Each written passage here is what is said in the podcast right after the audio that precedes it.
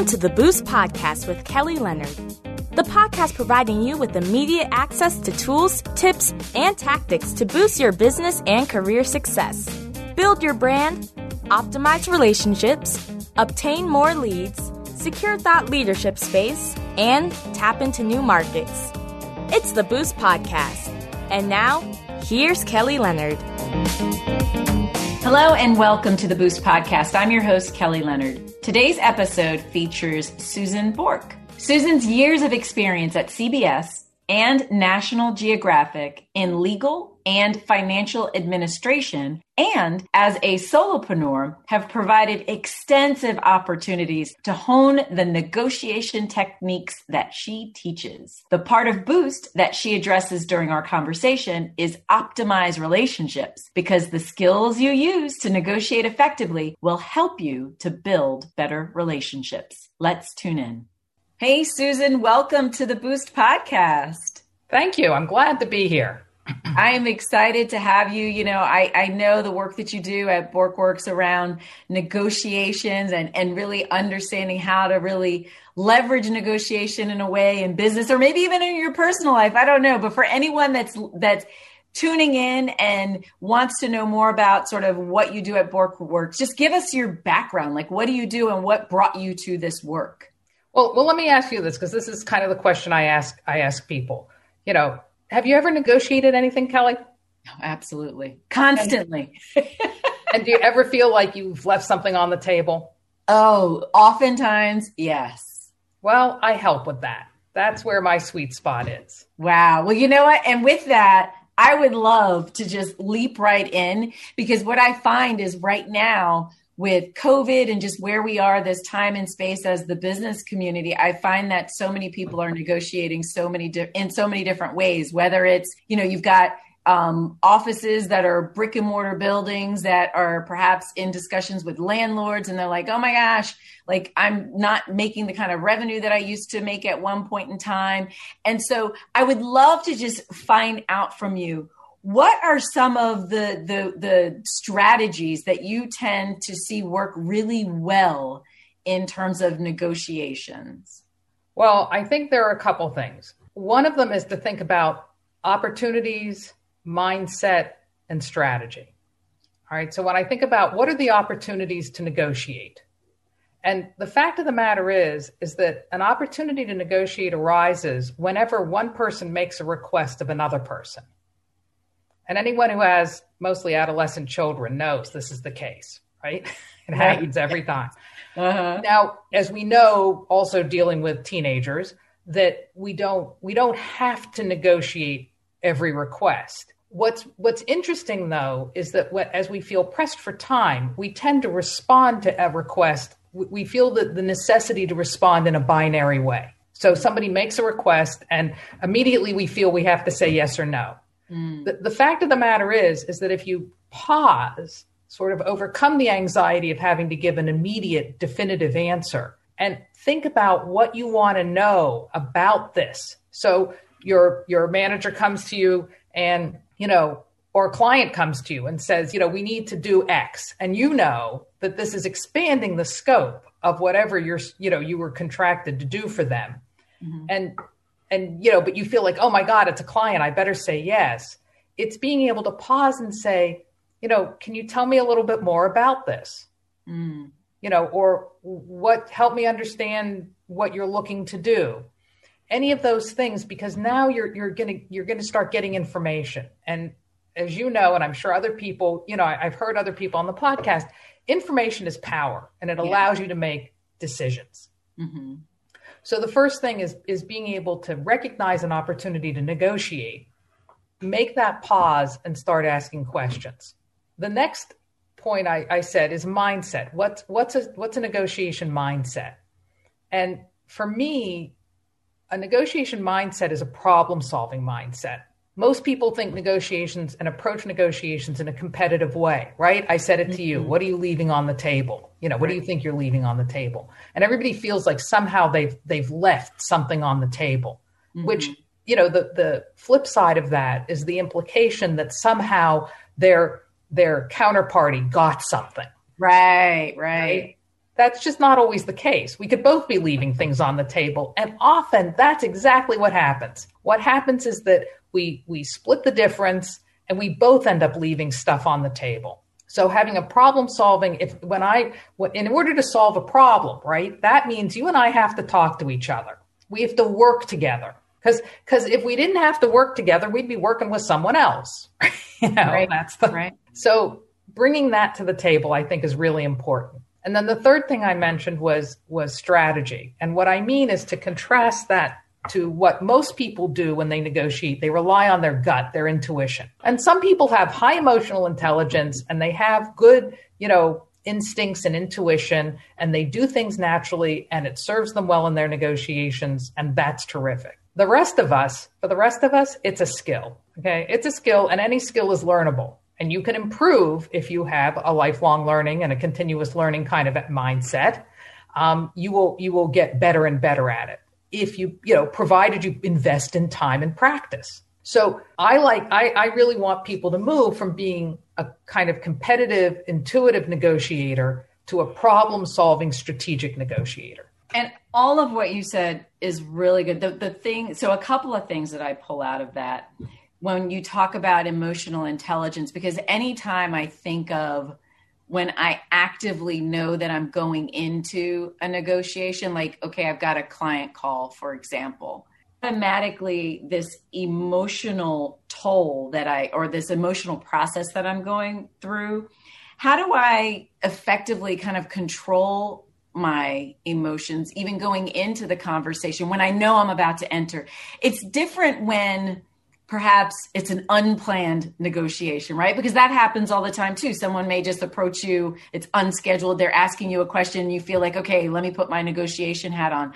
But when I know that I'm going into a planned conversation around negotiation, how do I really control my emotions? Because sometimes those are really tough conversations, right? Right. So I, I I'm I'm hearing what you're what you're focusing on is there's a tough a, a, conversation that you feel is going to be tough difficult for whatever challenging for whatever reason. Mm-hmm. you have anxiety mm-hmm. about that conversation. Mm-hmm. and possibly you're also concerned about how you're re- how you'll be reacting during that conversation. Does that mm-hmm. sound right? Yes yes. Okay. So i look at negotiations as having two phases the preparation phase and the engagement phase. Okay. So preparation is what you do by yourself. Mm-hmm and and I think of that in terms of research and rehearse. Okay. And then the engagement is what you do with the other person. So that's kind of the relating side. Okay. And and as you work your way around, think of a circle. As you work your way around a circle from research to rehearse to relate, and then the last thing is reflect. Okay. Because after your your reflection on what just happened feeds into your preparation for the next iteration. Because frankly, yeah, there are lots of there are certain transactions and negotiations that are one time only, but the ones that we have for the most part with our clients and suppliers, these are relationships. So we're there, there's a continuous kind of negotiation process that occurs. Yes. That pre that pre pre-game anxiety that you that you identified, mm-hmm. that's under under the preparation and rehearse phase. Okay. And if you prepare effectively for a negotiation, you're going to you're going to you're going to reduce your anxiety mm-hmm. so i i take people through a process of preparing for a negotiation things they should cover you know and and a lot of it has to do with yes understanding what you need and want out of this but really spending serious time on what you what your best guess is and really thinking about what your counterparty needs mm. Right? I appreciate yes. the fact that you said think about what your counterparty needs because I think that, and you're probably going to be like, duh, it plays into what you said around the mindset of problem solving. And, and that's distinguished from what they're going to tell you they want. So you want to think about what they're going to say they want, right? But you also want to think about what is the underlying need that that mm-hmm. want. Nice. Has to, has, because that begins to open up opportunities in, yes. in the whole process. Okay. The, then the, another aspect when I talk about rehearsing is is a couple things. One is know know what your you know know your anxieties, right? So there are ways. How do you control anxiety? So you know, do you exercise? Do you meditate? Do you do you contemplate? Do you pray? What are some of the things you do to, you know, manage your anxiety generally. Mm-hmm. Because those, you know, so that's part of your what pregame preparation. Got it. Another thing is to really think about what are your buttons. Mm-hmm. So I had when I worked at, at National Geographic Society, I worked with a colleague, and I didn't I didn't work with him often, and and so I didn't have a lot of experience with him, and I would find that he was so patronizing when he spoke to me, and I and that was a button for me. So mm-hmm. first of all, I had to acknowledge, okay, he talks, he talks, you know, he's going to talk, he's going to patronize me, and I got to not show that that makes me nuts, mm-hmm. right? So that was my first, that was stage one. Got it. Over time, I did end up working with him more, or I, you know, I worked with him more on this particular, engage, you know, transaction, and I began to realize because I saw him in other contexts, he what he this is how he talks. Mm-hmm. Mm-hmm. So it had to do with an accent and a dialect. You know, it had to do with a, a, a way he spoke and an accent, not that he not that he patronized everybody because he mm. talked up that way. You know, so you don't you don't ever talk up in an organization in a patronizing tone. So you know, Right. so right. this was just the way he spoke. So stage two, you know, my then I went from saying, "Oh, he's patronizing me. I just have to control myself," to thinking, saying, "Okay, he's talking naturally for him, and I just have to filter. You know, I have to put in that filter that says this is not patronizing. This is just the way he talks, and Right. he, and he's and listen to what he's saying because you know he's actually hearing you. Mhm. Don't get in my own way." Right. So that was so kind of understanding, but understanding what your buttons are and and then having a plan. All right, that was so that's the rehearse part. And and that rehearsal is sort of preparing yourself. The other side of it is if this is going to be a really difficult conversation and you're really, you know, concerned about the emotionality yours and the other person's, mm-hmm. I would recommend that you do some rehearsal and you find someone who is willing to do that with you. You know, a, a, a, a friend, a, you know, mentor, somebody out of the situation, right? Who who will hold your confidentiality. And then when you do it, the first time, okay, the first round, and if that's your only round, this is why it should be the first one, is you play your counterparty. Hmm. Okay. And, and you brief the other person to play you. Okay. Now, why do you think I want you to do that? Because it's part of you putting, it's understanding the other person's perspective, perhaps. Exactly. And even though, right, even though we sit we say, oh, yeah, I'm thinking about what they want and I'm thinking about, you know, their needs, it's when I'm asking you to actually play them Right. that you're going to really put yourself in their shoes. Yeah. That's good. That's good. Awesome. Thank you. so so that's part of so you've got the preparation and then the actual engagement and then you said the circular process of rehearse relate reflect. So in this circular process is the idea to then also spend time debriefing in this reflection what you did well, what you could improve upon, and is there a practical strategy or way to engage another party, kind of like what you talked about with the rehearsal part? Is there a way to engage another party in the reflection stage? Because part of I think the challenge that we sometimes have when we play out scenarios or even when we reflect on scenarios, we think we heard what we heard, but that may not actually be what happened. And so, unless a person was actually there to experience the conversation, how well are we able to, or what strategies can you offer us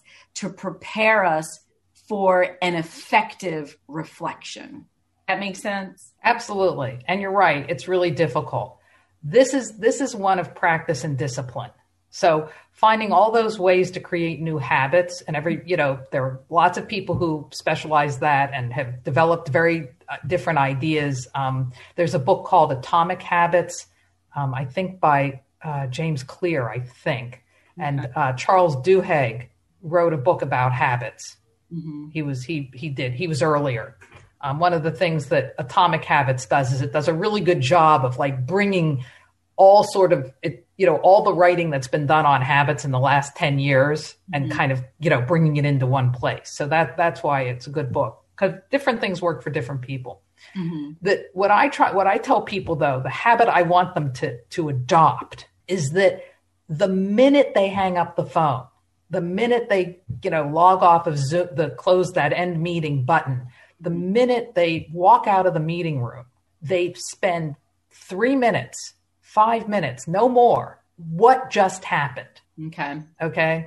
Mm-hmm. So if you're if you so when you you just to get in the habit of saying what just happened, what you know, what and and be able to think again, if you've done your preparation and you have you I I, I say that people should have think you know their preparation written down because mm-hmm. when you have your preparation written down, a you're not you're you're you don't you're not using bandwidth trying to remember it. Right. Right. So you so now you can be more present and again, who are you going to focus on then? Mm-hmm. Yeah, yeah, true. Who? Who are you going to focus on? Well, I would think you would focus on the other part because you kind of already know what you're. Yeah, so yeah. So now you have more bandwidth to focus on that on your counterparty, mm-hmm. and and the third thing is you've got a place to take notes. Mm-hmm. So now when you walk out, right, you've got something to look at and put more notes on right that act of writing down is important even though we or and even if it's all digital you know so you've got it on your ipad or whatever you sit down and start you know put some notes on your on that document the point is is you're putting notes and you you you'll know i mean you may walk out of that meeting you know maybe you got surprised mark down what surprised you mm-hmm. you know mm-hmm. maybe you told a joke and it fell really flat you know, you better make a note of that because you have some relationship repair you, you need to do before you right. go to the next session. You know, maybe you you got a nugget of really interesting information. Write it down. You know, yeah.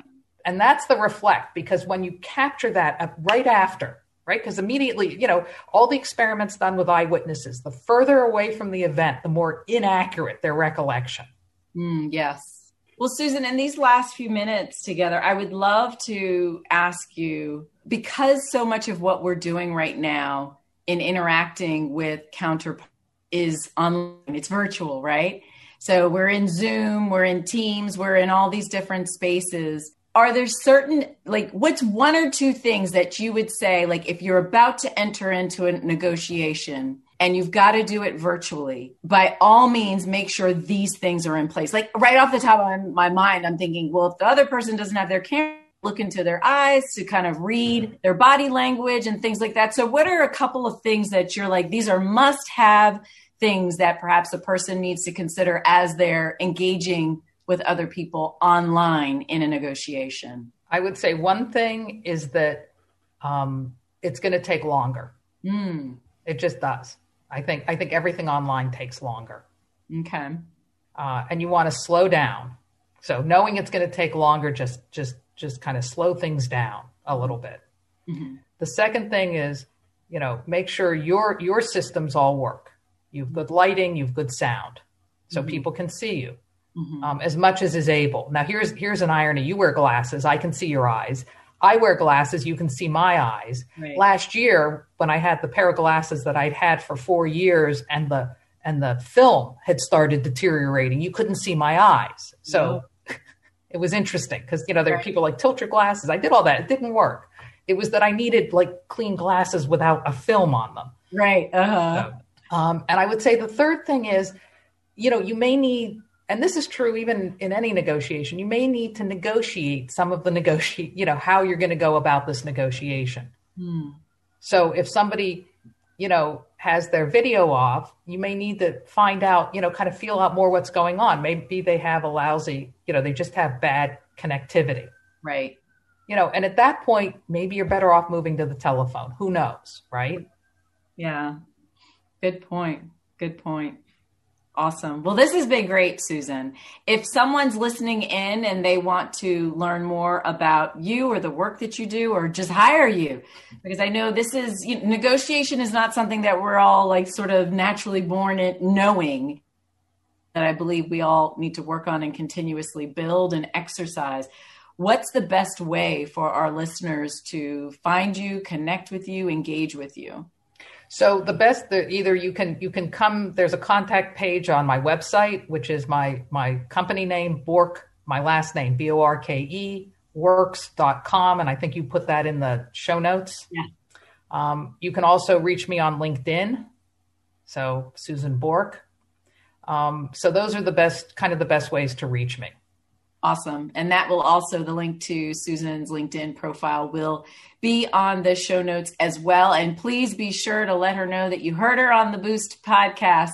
Yes. Susan, thank you so much again for your time and for the work that you do. Um, we appreciate you. Well, thank you, Kelly. I think I think what you do with the Boost podcast is so vital and and really useful. I mean, you really have such wonderful guests. I'm honored to be included. Thank you very much. Well, that concludes this episode of the Boost Podcast. Thank you again for listening in. If you don't mind, if you could like, subscribe, or share the podcast with a friend, I would greatly appreciate it. For more information on anything Boost related, you can visit our website at www.kellytleonard.com.